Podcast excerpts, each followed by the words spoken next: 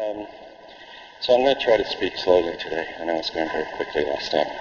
Um, so what I want to do today is really just go through and kind of give a quick reading of the third chapter of Anti-Oedipus, which simply is going through these three types of social formations, the primitives, the barbarians, and then capitalism, which are forms of the socius, as they say, that code. Primitive societies code things.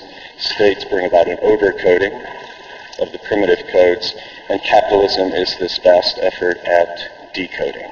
So it's a history of the coding and decoding of flows, essentially, that they're trying to lay out here. So we've kind of gotten a theoretical background last time, hopefully, and now it's a slightly more narrative uh, story of, of what happens with these three social formations. It's also, I should say, a kind of deduction of concepts for Deleuze because he, he does this all the time, begins with a concept and just deduces things from it. And so the concept he begins with in this chapter is uh, the earth, la terre. Uh, because the earth is the body without organs, as he puts it, of the pr- of primitive society. And I'll say a word about body without organs because people have been asking about it. Because the earth for primitive society, it's not the soil, it's not the ground, which is the true source of all production. Things come out of the ground. But the earth is something like Mother Earth. It's something that is itself produced by the society, but it's produced as something unengendered. It's as if this is the body upon which all the organs of the primitive culture are attached and inscribed. So it's expressed in myth. It's something like religion, but Earth is something like Mother Earth. It's as if everything comes from Mother Earth, even though that's not exactly the case. So he says it's kind of fetish. It's kind of inversion of the real relations of things. There's real relations of production. The earth is something that's produced. In the sense one says in the history of religions, uh, gods are something humans produce. We produce gods. That's something we do. That's something every culture does. But we produce gods as if they were the thing that produced us. And that's what the body without organs is for Deleuze in every social formation. It's something that is, as I say, folded back over the real forces of production. And everything acts as if everything has been derived from Mother Earth. So that's where they begin here with this idea of the earth. Uh, and the expression of the earth, they say, is given most often in myth, because myth is where you get in both primitive and despotic cultures this image of uh, a state of purely decoded flows. Like it's before the cosmos, there's chaos. It, I've read this recently. This curious thing about the uh, what is it? The cosmological argument for the existence of God. That um, in order to explain the fact that there's order in the world, you have to posit the existence of a God who created this order. But the fact is, there's no place in the cosmos that is not completely and totally ordered. If I find an order that seems chaotic to me, it's simply an order I don't understand, or an order whose principle escapes me. But I can say that my apartment is really disordered because clothes are lying all around and the dirty dishes in the sink. But the clothes are exactly where I dropped them. The dishes are exactly where I put them. The mold and bacteria on the dishes are growing exactly as they're supposed to grow. There's complete, total order everywhere. There's not a space in the universe that gives us any instance of of chaos. Bergson has a great essay on this, that we've actually inverted the real order. The surprising thing is not that there's order rather than chaos. The surprising thing is that we don't find chaos anywhere. So this is sort of Deleuze's point about myth. What does myth express when it talks about chaos? In the beginning there was the formless and the void. He says it's the image, it's the imaginary image any society has of this state of purely decoded flows. It's the horror, it's the nightmare that it has to avoid, and the myth gives the story of how in the beginning there were decoded flows, and then our God did this, and then we came into existence, and so everything then becomes inscribed on the earth, because it's the earth that maintains the society in this state where the decoded flows are prevented from, uh, from running free.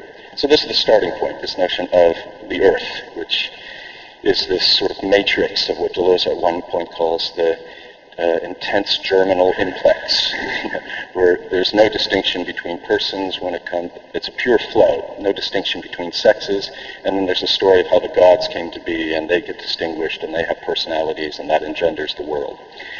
Uh, second concept that comes out of the earth, the terre, then, is a territory. Once a society is produced, a primitive society out of the earth, this intensive state, then you get a territory.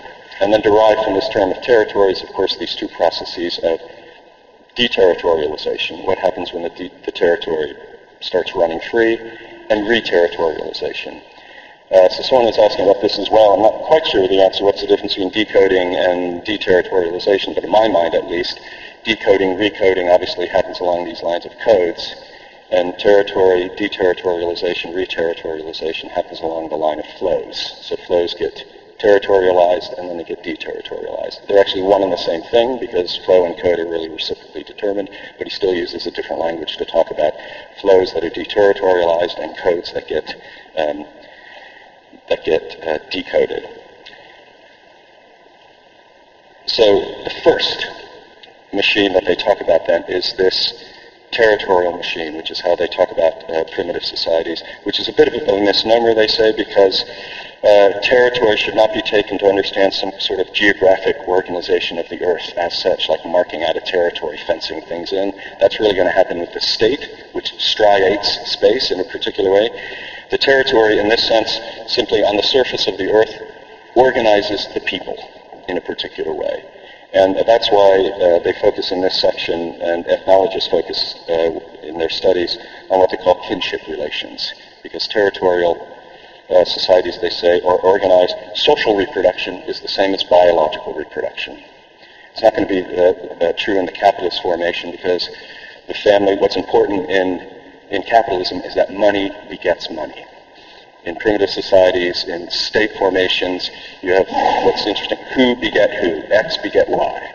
And you have uh, a kinship structure that uh, operates along these two axes of what Deleuze and Guattari call alliance and filiation.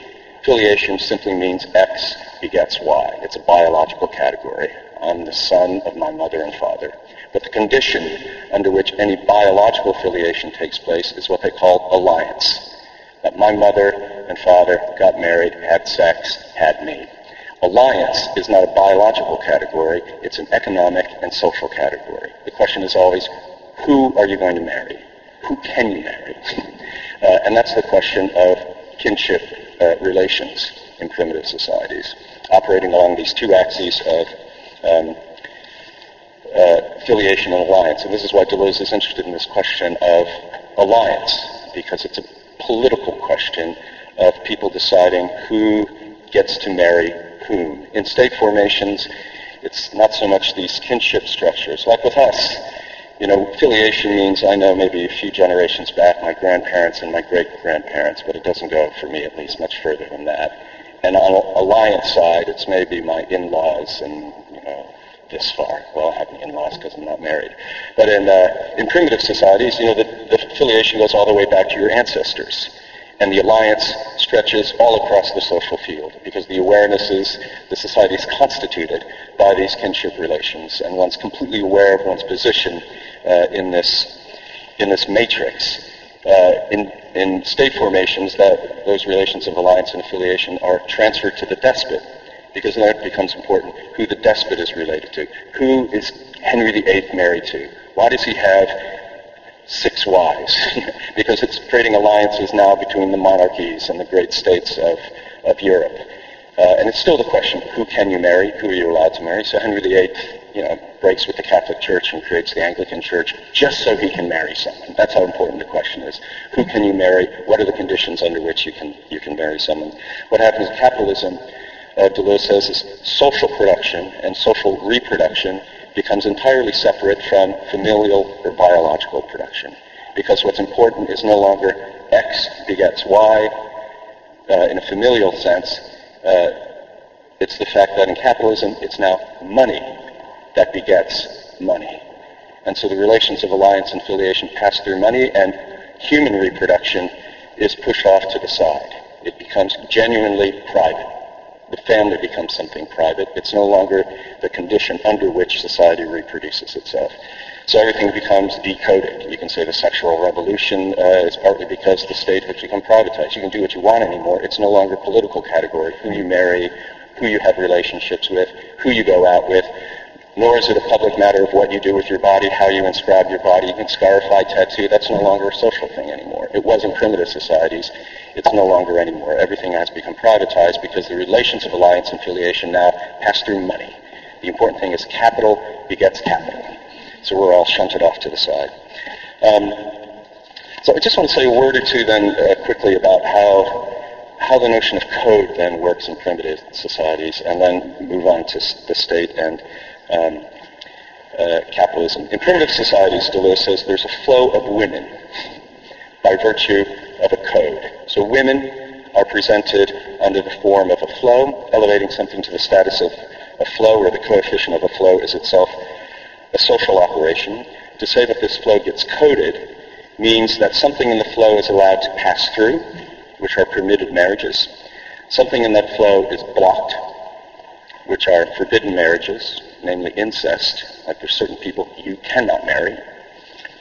And then there are something or some people who permit or block the flow, which he calls the interceptors of these flows. So these are the three fundamental aspects, Deleuze says, of the primitive code, how things get coded in primitive societies. And he has a little debate going on here with Levi-Strauss, because Levi-Strauss, who did the first great studies of kinship uh, relations, thought of kinship structures as a kind of logical combinatory. It's a structure that then gets applied somehow.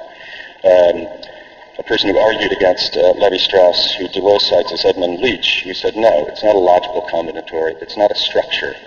It's a practice. It's a praxis, much closer to a physical system than a structure that gets applied. And that's what Deleuze means by flows, material flows that get coded, but it's a physical system that you have to manipulate and strategize about rather than simply applying a kind of pre-given code. So he's using the term code, but it's precisely not um, pre-given. So let me say a word about these three elements. Um, the prohibition of incest, they say, means something is blocked in this flow of women. There are certain marriages that are not going to be allowed uh, of people that are too close to you. What's allowed to pass through, then, secondly, are initially the first permitted or legal incests, because there are people who are you're close to that you still are allowed to marry, although in most societies they're rarely practiced in fact because they're still too close uh, to what is blocked. But in this case, a kind of extraction or selection is made from the flow.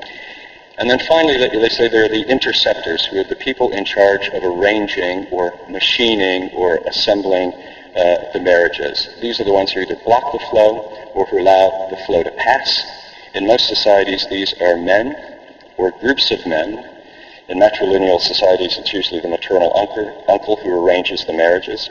These are what Deleuze calls the great coders, or he also calls them the great perverts, a kind of normal perversion. Um, and they make this point that marriage is less, they say, an alliance between a man and a woman, but a transaction that takes place between men concerning women. So at the bottom of marriage, there's what they say is a kind of fundamental homosexual motivation. It's through women in primitive societies that men establish relations among themselves. Is a quote from 165. Wherever men meet and assemble to take wives for themselves, to negotiate for them, to share them, etc., one recognizes the perverse tie of a primary homosexuality between local groups, between brothers-in-law, co-husbands, childhood partners, etc. So it's the men who function and arrange these flows as the interceptors of these flows. So these are the three elements in a code for Deleuze. There's a flow, there's something in a flow of desire that's allowed to pass, something is blocked, and then there are the interceptors who either affect this block, blockage or affect uh, this passage. Now the upshot of this analysis for them is to answer that question, whom shall I marry? Is that in fact and in practice in any primitive society? It's no different than our society. No one knows who they're supposed to marry ahead of time, ever. it's the same question we have, like who should you go out with? So to say it's coded doesn't mean that anything is given uh, in advance. That's why Leach says it's not a structure that's pre-given, it's a practice. It's a strategy. You have to figure out who you are allowed to marry. Each decision each marriage, they say, must be seen as a kind of detachment from the previous code, so that every marriage is something new. It's an alteration in the previous code. It's a step in a new direction, and it's taking up a flow in a new way. So every activity of coding, they say, is literally the production of the new. So far from the code being something pre-given, the code and flow are something that are constantly, ceaselessly renewed at all time with every alliance, with every marriage. And you can see this very Deleuzean question. It's the production of difference. This is a social way of thinking about that. Every coding is the production of something new, so the code is by nature open-ended, it's polyvocal, it's never given in advance. No one knows ahead of time who they're going to marry. Every selection from the flow implies a detachment from the previous code, and it produces uh, something new. So as, as, as I say, kinship rules in primitive societies are neither applied nor applicable to real marriages, not because the rules are ideal, but rather because they determine critical points where the apparatus starts up again and produces something new. So there are four points I want to make uh, about this uh, very quickly. When they use the term machine and a social machine, they define a machine as something that cuts into the flows. That's their definition of what a machine is, which means it has two powers or two characteristics, any social machine. On the one hand, there's the power of the continuum. There's this idea, at least, of the continuity of a flow, the continuity of a flux. But at the same time, there's always a break in that flux, a cut into that flux. So that their fundamental notion when they talk about codes is the break flow. There's a fundamental break in the flow. The machine breaks into the flow, codes it, and extract something from it. And then you get your, uh, your marriage. But there's a, it's Deleuze's theory of ideas again. There's an idea of this pure continuity of a flow, which is never given as such. All that's given to us are the cuts from the flow, the particular marriages. The only place where we get the image of this ideal flux, this ideal continuity, is in myth for primitive society. So it's myth that gives us the intensive conditions of the system, but all we get in reality is the territory where these flows have been extracted and they produce you know, the society at, at hand which is territorialized. Second point is this, which they're going to be repeating throughout this chapter. A social machine functions well, they say, only on the condition of continually breaking down and continually not functioning well. Because no one knows in advance who to marry ever. It's a constant tension. It's a constant struggle. It doesn't function smoothly, but that's the condition under which the machine is functioning well. And I'll get to this one in a second when we talk about uh, capitalism, but this is one of the one of their dis- disagreements with Marx, because Marx, being a good dialectician, said that capitalism is a dialectical structure. At bottom, it operates on the basis of a fundamental contradiction. The contradiction is between the capitalists and the proletariat, and eventually uh, the capitalist system, which was going to reach, you know, an increasing point of, of you know, fibrillation, like a heart going out of uh, control, where the system would finally break down and lead to the next stage, which would be kind of fully humanized communism. So what was going to cause that was a big breakdown in the system. Deleuze and Guattari reject that thesis completely and totally outright because they say nothing ever, anywhere, at any time has ever died from contradiction. Every social formation feeds on its own contradictions. It feeds on its constant misfirings. It feeds on its constant breakdowns. It only works in fits and starts. So far from being the thing that's going to destroy any social formation, contradiction, you know, is the food upon which it feeds. So it's a constant theme of what they put forward in this book. Social machines function well only on the condition that they are constantly breaking down. So the constant recessions, depressions, booms, and busts in capitalism aren't signs of its misfirings. They're signs just how the machine is functioning and functioning well. It functions well by constantly breaking down. Primitive societies function well by constantly breaking down because no one really knows what to do. No one knows who to marry. No one knows how to code the next thing that's coming down the pike. Um, third point, uh, what introduces this fundamental disequilibrium, especially in primitive societies, is precisely this notion of debt. It's debt that keeps the system in the state of disequilibrium because a relationship of debt is always asymmetrical. It's always in disequilibrium. There's a creditor and a debtor, and that introduces instability. So every marriage in primitive societies entails the giving of gifts or dowries that serve as equivalents for women, uh, and which determine the ranks then of both the receivers of the flow and the givers of wives. So every detachment from the code produces a difference in status between the filiative lines marked by this surplus that people are accumulating as a result of these alliances and marriages. So that constantly is introducing a kind of fundamental disequilibrium.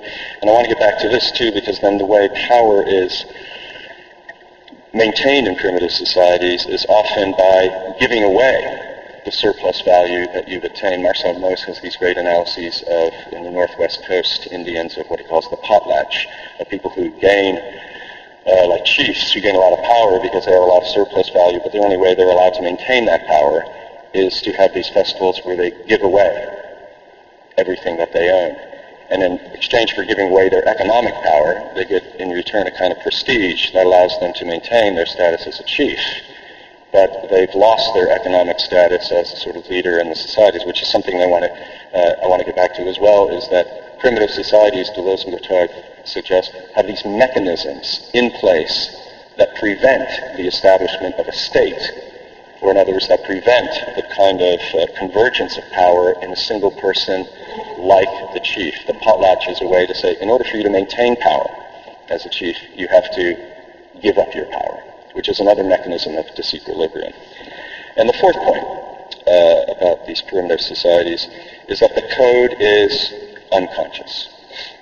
Mean, it's not that people aren't deliberating and thinking of what to do, but it's simply uh, the movement of desire itself. So this is um, a quote, uh, actually from an interview just to say why they consider this a theory of desire. Desiring consists in interruptions, letting certain flows through, making withdrawals from those flows, cutting the chains that become attached to those flows. This system of the unconscious, where desire that flows, interrupts, begins flowing again, they say it is to- totally literal, which is another theme in this book. He hates metaphor. Nothing in this book is metaphorical. Says this is a literal description of how desire operates. It's not a metaphor. It's not an idea in your head. It's a physical system. The unconscious is matter itself. There are flows. There are flows of women. There are signifying chains that get that are used to code these flows. It's a physical system. It's all literal. And contrary to what traditional psychoanalysis tells us, it is perfectly meaningless. Without any sense, there is nothing to interpret. Interpretation is meaningless here. The problem is to know how the unconscious works, knowing how the desiring machines work, knowing how to use those machines. So they say the fundamental question to ask about desire or about flows and codes is how do they work? And never what does it mean? You simply ask how they function together because there's absolutely no point at which meaning enters the picture uh, for them. All right, so one final point then about primitive societies. A lot else to say here, but um, it has to do then with the question of power in Foucault's sense. For Deleuze, desire is a much more basic thing to consider than power. Power is subsequent to desire. But one can still ask the question, how is power organized in primitive societies?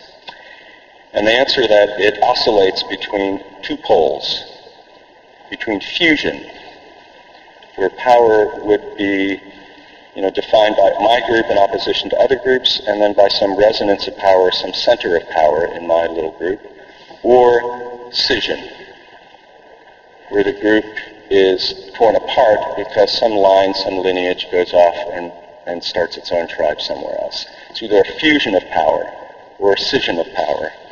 Um, and the reason they want to define things this way is they have this thesis that every social formation has a kind of presentiment from the inside of its own destruction, which is precisely this fear of a decoded flow, something that, if it happened, would undo the functioning of the society. And primitive societies have a fear of two things, they say, or they have a sense of two things that would fundamentally destroy them. One would be fusion, which would turn a primitive society into a state. And primitive societies have often been characterized as societies without a state, and that's often been uh, put forward as a kind of negative characterization. They're simply not advanced enough you know, in the evolutionary process that we begin with hunter-gatherers and then finally we get a little more civilized and then we get uh, states. Uh, and they disagree with that, and they appeal to the work of a French ethnologist called Pierre Clastres, who wrote a book called Society Against the State. Far from being a negative characterization of primitive societies. He says this is actually uh, a positive connotation because it's as if primitive societies are aware of the possibility of a state formation and the convergence of power in someone like a despot, but they have deliberate mechanisms to ward off the state, and they deliberately do not want to be a state. So it's a positive characterization of primitive societies rather than a negative one. And Clausewitz a- analyzes a number of mechanisms of, through which this takes place. I'll just mention two of them. One I've already mentioned is this the potlatch ceremony, where in order to maintain power, a chief has to give away his economic power, and he gets prestige only by giving away his wealth to the members of the community. But in doing that, he becomes something like a celebrity or a star in all terms. Like Warhol, you have your 15 minutes of fame. Like you can't sustain that for, for too long. And once your prestige wanes as a chief, it's no problem because there's someone else who's going to take your place. The same way celebrities replace celebrities. There's no continuity of a pharaoh or a king or a despot. Power is diffuse. You can maintain it for a while, but not very, very long. And that's a deliberate mechanism to ward off uh, the formation of a, a, state apparatus. And war, then, is the second thing that uh, uh, helps prevent that because it dissipates the power of the tribe, and the warrior gains a lot of prestige that isn't convertible into the kind of power that one would have in a state formation. Um, so that's their mechanisms against too much fusion, becoming something like a state. Um, but an even greater danger, they say, for primitive societies would be a scission, in which all the possibilities of coding would be uh, suppressed. Such a decoding, they say, in fact, will come to take place in capitalism, which will break the codes, destroy the codes.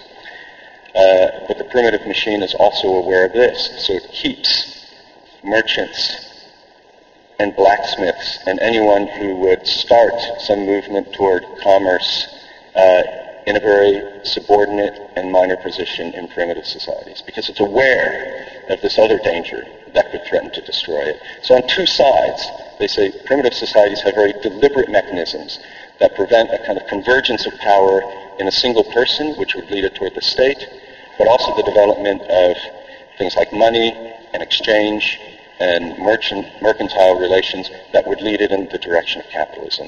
So it's a way of doing what Levi-Strauss did. You know, they use the term primitive society here, but that, that seemed to mean these were like hunter-gatherers in a primitive stage of development.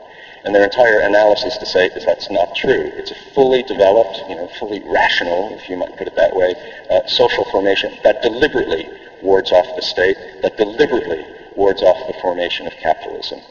Um, and far from being a kind of primitive, meaning less advanced culture, it's fully developed and it's positive uh, for all those um, those reasons.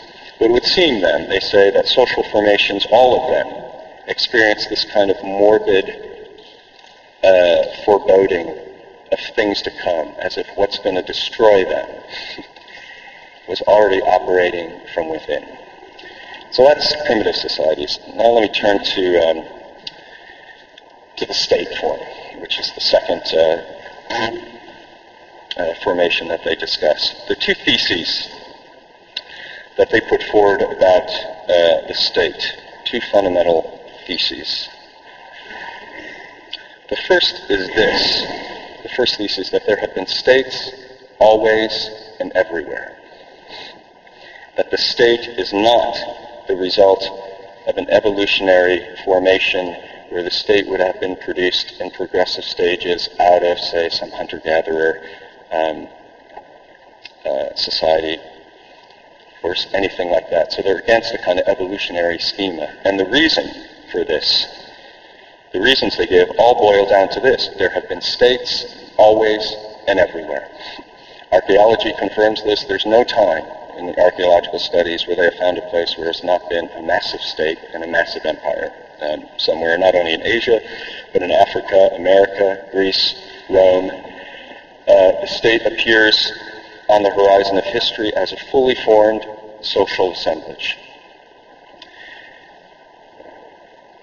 And the second thesis, then, that they propose with regard to this is that because of this, the state is definable by a consistent concept of its own.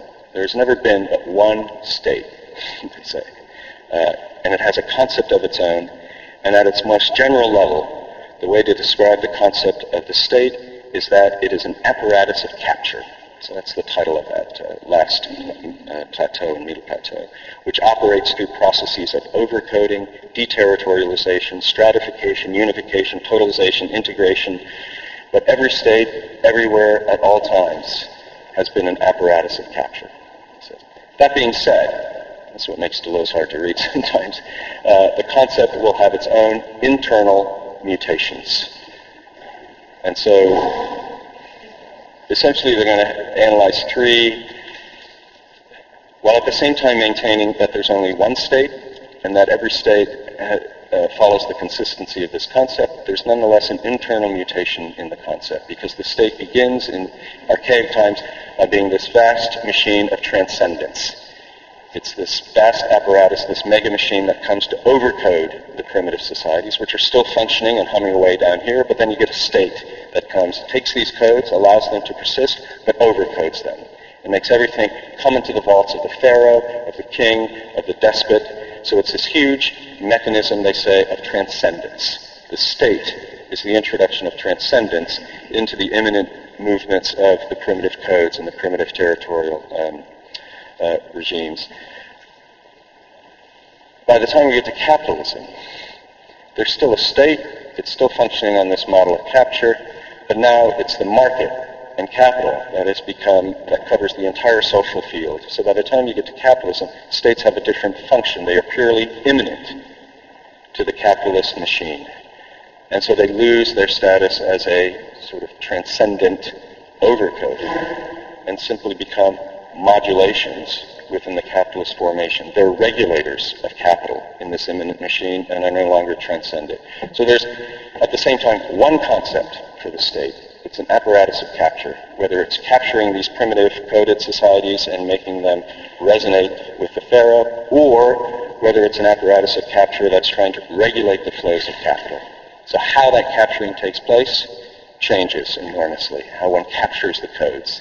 But nonetheless, they're going to insist there's never been but one state. There's that little section here called the Urstadt, which they play on, you know, the, the German word, but it's also the city of Ur that Abraham came from. There's never been but one state with one uh, concept, even though they're going to trace out a mutation in the state forms. So uh, I want to look at this mutation in three things. The transcendent state, these in-between things that lead to capitalism, and then what happens to the state when we get to the capitalist formation. Um, so the first type of state is what they call the barbarian despotic machine, which is this thing that comes to be imposed on the primitive territorial machines and overcodes them. Uh, there are three things they say about how this overcoding works. I've already said one. The archaic state is a deterritorialization that functions by means of transcendence. This is a transcendent entity that is imposed upon uh, the territories. Uh, a second way to describe this, which uh, doesn't appear until A Thousand Plateaus, is to say that one of the fundamental tasks of the state is to striate the space over which it reigns. Whereas next time we get to talk about the war machine, they say the war machine doesn't striate space. It simply occupies and holds a smooth space. So Attila the Hun, Genghis Khan, they don't create states they're working on the desert and in the steppe, and they, they Uh, constitute a war machine there, but that simply occupies a smooth space and fills that space. Whereas a state is something that striates the space that it has under its control. It introduces fences and properties and lots and roads. It builds dikes and dams for the water to control the flow of water. I mean, every time you fly, just look down. and there's the land, and then you see all the striations that the state has put upon it. You see the roads and the towns. That's an apparatus of capture. Right? Take the processes of production and uh, striate them. But the most important one, so there's this element of transcendence, there's this activity of striation, which we'll talk a little bit about, more about next time. Um, but most importantly, they say the primary mechanism of capture for the state is deterritorialization. The state is something that fundamentally deterritorializes. Now that seems to be a kind of paradoxical uh, description because often they say states have been defined by an act of territoriality that kind of fixes a central point. You have the capital city uh, with a palace or a temple where the king lives or the pharaoh lives, who's the son of the god, and the capital becomes the center around which the cosmos is organized. So it seems to be territorial to the nth degree. But Deleuze-Guattari suggests that this is really a kind of pseudo-territoriality because the power of the state functions only as a result of a massive deterritorialization of these primitive uh, machines. Instead of these extended filiations and lateral alliances that you have in the territorial communities, we now have a direct filiation of the despot with his God, and then we have a new alliance, he says, not between men and women creating marriages, but with the people as a whole to the despot or to the pharaoh. So all these communities now are aligned with the despot, and then the despot himself is descended from the god. So it's a new type of myth. Imperial myths, state myths are very different from primitive myths. Like Genesis 1 and 2, you could say Genesis 1 is a state myth, where God says, let there be light. It's a despot just decreeing how the cosmos is going to be organized. Whereas Genesis 2, it's the Garden of Eden. It's a territory that you know, Adam and Eve are put in, and then they're kicked out of the territory. They're two very different myths of creation. The first one is state. The second is um, is territorial. So all the debts, these mobile debts that operate in primitive societies, and we've talked a, bit, a little about this last time, are turned into this infinite debt that one owes to the state always and constantly. Um, Deleuze and Guattari on this point of deterritorialization uh, use um, Marx's analyses in Volume 3 of Capital. This is actually a Marxist uh, interpretation on forms of rent. This is in Volume 3, Part 6. But there, just to give you an example of what, uh, how this deterritorialization works, there are three, three places where it happens primarily. I just want to go through this quickly because they, they go through this in a lot of detail in the apparatus of capture uh, chapter. Um, money, land, and labor the three ways in which the, this deterritorialization is affected uh, by the state is essentially, in order for the state to get its grubby paws into the, deter- uh, into the codes of uh, the primitive machines, it has to deterritorialize their code, has to decode their codes, introduce a kind of flow that the state can then get its hands into and appropriate. That's how it overcodes. It sets loose the flows that were already coded in the primitive societies, decodes them enough deterritorializes them enough, sets a flow in movement so that it can get its hands into that flow and appropriate it for itself and put some of that flow in the form of surplus or stock into the treasury of the despot. So we've already seen one of these mechanisms, which is money. Money is introduced by states, not as a means of encouraging commerce, but as a means of controlling and regulating commerce. So whereas primitive societies operate in terms of barter, direct exchange between objects. You introduce money. That's a flow. It's a general equivalent that takes place between two objects. But by introducing that flow, the state can get its hands into a portion of that flow in the form of taxes and take that money and put it into the coffers of the state. Uh, first point. Something similar, second, uh, takes place with regard to land or the earth. Because there's the question that states have. How do they appropriate the power and force of the earth, which this is a body without organs of primitive societies. And money functions in the same way. You get rent from from the land, and you appropriate the land in the form of a surplus. And I have a long analysis of how uh, this works as well, which I don't want to get into. The third one, though, I think is is a little more interesting. Is there there's an appropriation of activity in the form of surplus labor which goes into the construction of large-scale public works projects like the Great Pyramids or the Great Wall of China. And on this, Deleuze and Guattari have, I think, some interesting things to say because about the concept of work. Because in primitive societies, they say generally, or it's been often said, in primitive societies, people do not, strictly speaking, work, even if their activities are very constrained and regulated. The man of war, the warrior, does not work either. Um, it seems true, they say, and this has always seemed interesting to me, that in North America, Native Americans had no understanding of and were unsuited for any organization of work, even slavery. Uh, they would rather die than work, which is why they did not become slaves. Like they were not suited to uh, work. In order for there to be work, then, strictly speaking, Deleuze-Guattari say, there must be a capture of activity by a state apparatus, or by some, a flow, the flow of labor has to be taken up somewhere else. And that's what constitutes work, not simply my activity, activity of laboring uh, on my own, because it's only in the state that activity comes to be compared, linked, and subordinated to a common and homogeneous quantity that is called labor. Primitive groups were under a regime of what Marshall Groult has called simply free action, or activity in continuous variation. That excluded any kind of stockpiling, any extraction from that flow of labor of something other than that labor. The minute you extract from work a surplus labor, then you have work, strictly speaking. Up to that point, you simply have uh, free action. So that's precisely, uh, they claim, Marx claims, what the state introduces. There's no conception of labor, strictly speaking, until there's also a conception of surplus labor. In primitive societies, there's no work because there's this free action. There's this activity people are undertaking. The minute you have this notion of labor, that means I will labor up to a certain point on my own, but at a certain point, a part of my labor, probably often a good part of my labor, has to go to the state. So that's a decoding, a deterritorialization of labor in the form, or of work or activity in the form of a conception of labor, because until you have that, uh, you can't extract from that labor a surplus that's going to go to the state. And apart from that, you have no pyramids. You have no Great Wall of China, which is a way of extracting right, from this flow of labor a certain surplus that's going to go into the service of, of, the, um, of the state.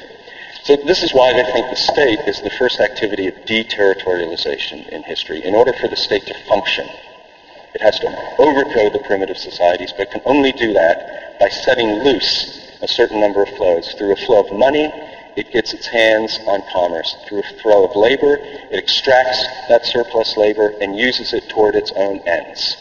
And all these now deterritorialized flows are made to resonance, resonate or converge in the person of the despot and the God of which he is the Son. So this is why then the despot, they say, becomes the body without organs of the despotic state. It's as if everything is descended from the despot, comes from the despot, and from his God. It becomes the new body without organs upon which everything gets inscribed and regulated. It's not really the case that everything comes from the despot, but it's as if everything is made to converge on him or her.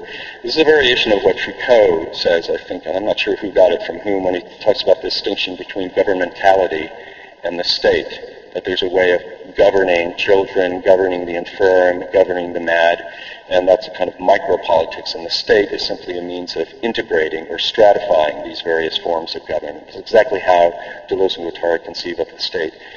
There's a micro-politics happening that the state makes, it stratifies, it integrates a whole host of micro-political um, operations.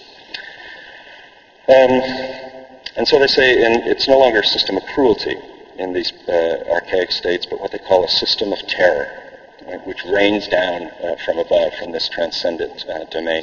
So I was going to say a few things about infinite debt and then how Christianity spiritualized infinite debt, but I think we talked about that last time and don't need to repeat it because it's no longer these finite blocks of debt that I have, say, when I arrange a marriage. Now I have this continuous debt to the state in the form of taxes, in, form, in the form of surplus labor that I owe to the state. It's a debt that I will never finish paying off to the state. And Christianity, they say, just takes that up and spiritualizes it. It's a debt now to God, to the God of the despot, who, to whom I owe an infinite debt, and I can never pay off that debt to God, so God has to pay it off for me by dying himself. All these come from the despotic formation. That's a Nietzschean idea. There's always a monotheism on the horizon of every despotism. And it's an interesting question why monotheism arises there too. You know, some people say, well, it's a you know, advanced form of the religious sensibility. Nietzsche says, no, it's the opposite. Because what are religions?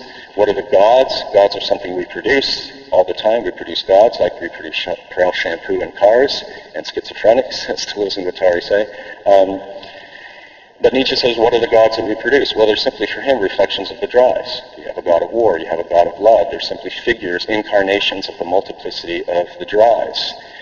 Uh, so Nietzsche's question is, uh, if the gods are simply reflections of the drives, incarnations of, of, of the drives, what could possibly have happened to the point where the multiplicity of drives is reduced to one drive? It simply means that some drive somewhere has become dominant to the exclusion of all the others, to the point where one creates only one God that reflects this one drive that somehow has become dominant over all the others. So far from being of the you know, an advanced form of religion, Nietzsche thought monotheism was a deterioration of the religious sensibility.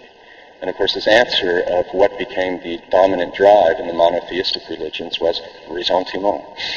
you know, it's the drive that gets expressed in um, in monotheism, which means you know resentment against the world because the world causes me to suffer and I don't like to suffer, and so someone has to blame for that. But that's this movement toward transcendence that begins uh, Nietzsche thinks as well with uh, state formation and, uh, and despotism. Well, that's the state, then, very briefly. It's a territory, in a way, organized around a capital and a center and the palace where the king lives and the monarch is and the god that serves as their legitimation and justification. But how it operates, how it functions, is through this vast operation of deterritorialization that sets loose certain flows that it can then capture for itself. And then this leads to this second form of the state because you can see where this would introduce an internal mutation in the state form and a big problem for these archaic states. And you can see where this is going to lead toward capitalism. Because the archaic state cannot overcode and capture what's going on in these primitive societies without at the same time freeing up a large quantity of decoded flows that escape from it because the very condition of the operation of the state is to deterritorialize and decode flows so that it can capture their surplus for itself. It means at the same time, it decodes flows that it is no longer capable of controlling and capturing for itself. They start to flee uh, from the capture of the state and elude its control. Uh, and this is going to be the second great movement of ter- deterritorialization that leads to the formation of capitalism. But it's the states, Deleuze and Guattari say, that set loose this movement, this initial movement of deterritorialization. And you could see um, where this happens. There's an appropriation of territory and the earth in the form of ground rent that all comes to the state. But this will slowly become a decoded flow that turns into private property where people own property that doesn't necessarily belong to the coffers uh, of the state. Uh, there's an activity of work that's appropriated by the state in these large-scale public works, but that produces a flow of independent labor that increasingly is going to escape from the control of the states, notably in merchants or in the mines, because in order for the state to function, it has to have metallurgy, and people go off far from the state to find ore and stuff in the mines. It's a flow of labor that starts moving in all directions and that eludes uh, state control. And then, of course, money. Uh, it's a monetary flow that the state uses uh, you know, in the form of tax, but that assumes an autonomy of its own uh, that the state doesn't control. So there are flows of money, flows of labor, flows of property, flows of population, that the state sets loose without necessarily being able to control. So between these great imperial states and the formation of capital, there's this long mutation of state forms that they just put in this medium section, which find more and more ingenious ways for trying to control these flows that the state itself has set loose. And in the middle of the story, they're going to try to say why, at a certain point, these two flows of labor and capital, and this is Marx's thesis, finally conjoin outside of any state apparatus, uh, and it's this conjunction that produces capitalism. These two flows conjugate, and then we have a capitalist formation that eludes finally and completely the control of any state formation anywhere. But it's the state, you know, it's the fault of the state. they say that sets loose these um, these flows. Um, and some people raise this question too, that, that Marx and other people have raised. It's this contingent question of why capitalism happens in Europe uh, rather than somewhere else, say in 13th century China or in Rome or in the Middle Ages, when all the conditions seemed to be present. Like land was decoded in favor of private property, money had become mercantile, uh, commodity production had taken place. And their answer to more, more or less to all of these things is that Rome is that they somehow find a way of recoding these flows. Rome becomes a regime based on slavery. The Middle Ages turns to feudalism. In China, the state would close the mines as soon as their reserves were judged to be sufficient, which prevented the, uh, the formation of a surplus value, which would be uh, uh, another sort of decoded flow. So they kept the lid in all these other contexts on these decoded flows. They found, found ways of recoding them or finding what Deleuze and Guattari called topical conjunctions that somehow kept them in check. So that's their answer, and it's a purely contingent fact. They say that it happened in Europe at that particular time. Now, I want to just, uh, out of the many analyses they give, I want to look at two examples for two different reasons of this uh, in-between kind of uh, state between the archaic state and the capitalist state. Uh, and the first is the Greek cities. It's Greece. Um, uh, and for a very obvious reason, because uh, Deleuze also asks the question in a completely different context, and not in these books, it's in What is Philosophy, what became the condition of possibility for the formation of philosophy? It's a similar question about capitalism. Why Europe in, say, 13th, 14th century when things started to happen? Why philosophy in Greece? In the 3rd and 4th century BC? What were the conditions under which that was made possible? So he sees these, these questions as tied together. And the reason he suggests is that the Greeks, uh, there was still a state formation, but they deterritorialized uh, in a slightly um, uh, in a slightly different way because the Greeks were close enough to the great sort of eastern states to take advantage of their stockpiled surplus. But they uh, adapted to the surrounding territories uh, in, a, in a way that the Greek cities became a kind of relay point in what they called, and you can see why this is important to them, an immanent network of commercial and maritime circuits they formed a kind of international market on the border of the Eastern empires, organized into a multiplicity of independent societies in which artisans and merchants found a freedom and a mobility that the imperial states denied to them. In other words, they could benefit from the stockpiles of the Oriental empires without following their model. And this geometric organization of a kind of immanent market was reflected in the internal civic space of the Greek cities, whereas in the uh, imperial organizations, the space, the spatium of the state was centered on the royal palace or the temple, which marked the transcendent sovereignty of the despot and his god. The political extensio, they call it, of the Greek city was modeled on a new type of geometric space, which was famously called isonomia, which organized the polis around a common and public center, the agora, in relation to which all the points occupied by the citizens, of course the wealthy males, um, appeared equal and symmetrical. So there's no longer a despot functioning in the middle of the, uh, the state. There's the, there's the agora, there's the agon, as a community of free men or citizens who enter into agonistic relations of rivalry with other free men, exercising their power, exerting claims over each other in a kind of generalized athleticism. So it's a state formation. But rather than having the despot occupy the center, you have an agonistic uh, setup, where all the citizens, in principle at least, the landed citizens, are equal. And according to Deleuze, this is what made philosophy possible, was this milieu of immanence. It's a state inserting itself into an immanent network of maritime and marketing circuits on the external, and also internally, this new space where the citizens themselves, there wasn't a despot at the center, but simply citizens who enter into relationships of rivalry, which is precisely the difference, then, they say, between a wise man and a philosopher. Because the wise man is the figure of the philosopher, you might say, in imperial formations. He's the person to the right of the king who's giving him wisdom, like what the God says about what you should do, and he has wisdom. He has access to wisdom. That's why he's a wise man. Uh, the philosopher is not a wise man. He's simply a friend of wisdom.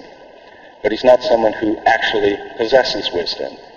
Why? Because in Greece you have the agon. You have a collection of rivals. People lay claim to something, but they don't necessarily possess it. Um, so, for instance, you might say the carpenter can lay claim to the wood, like I'm the friend of the wood, but then he'll clash with the forester or the lumberjack or the joiner who in fact say, well, no, I'm the true friend of the wood. And Deleuze says something like this happens in Greece with regard to wisdom. People come along and say, I don't have wisdom, but I'm the friend of wisdom. I'm the true friend of wisdom. And then someone else will come along and say, no, I'm the friend of wisdom. And he says this rivalry uh, reaches its apex with the debate between uh, Socrates, Plato, and the Sophists, both of whom say we're philosophers. They're both friends of wisdom, but there's a rivalry between them. And you could say Plato's entire project was to try to find a criterion to say among all these claimants in the Greek agon, who are rivals laying claim to be the true friends of, of wisdom, who is the true friend among all these friends? Like, what's the criterion that will say the sophists aren't really true philosophers? And of course, the answer for him is going to be the theory of the idea.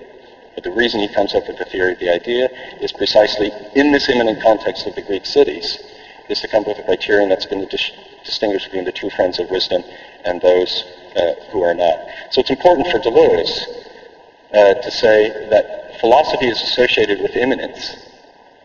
Uh, but that has a political dimension because philosophy arises in Greece precisely because it's a state that functions on purely immanent terms. It's an immanent circuit on the outside with other Greek city-states, and it's an immanent structure within that doesn't have a despot at the center, but simply the agora, an agonistic relation between free citizens who are all rivals with each other.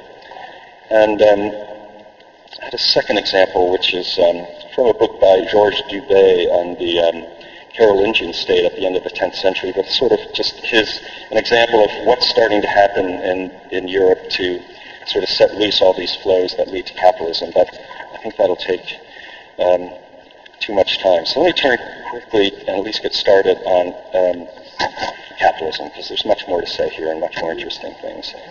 Um, I'll go. Should I take a break now? Yeah, let's take a break now and then stuff on capitalism, and then we'll talk. Okay.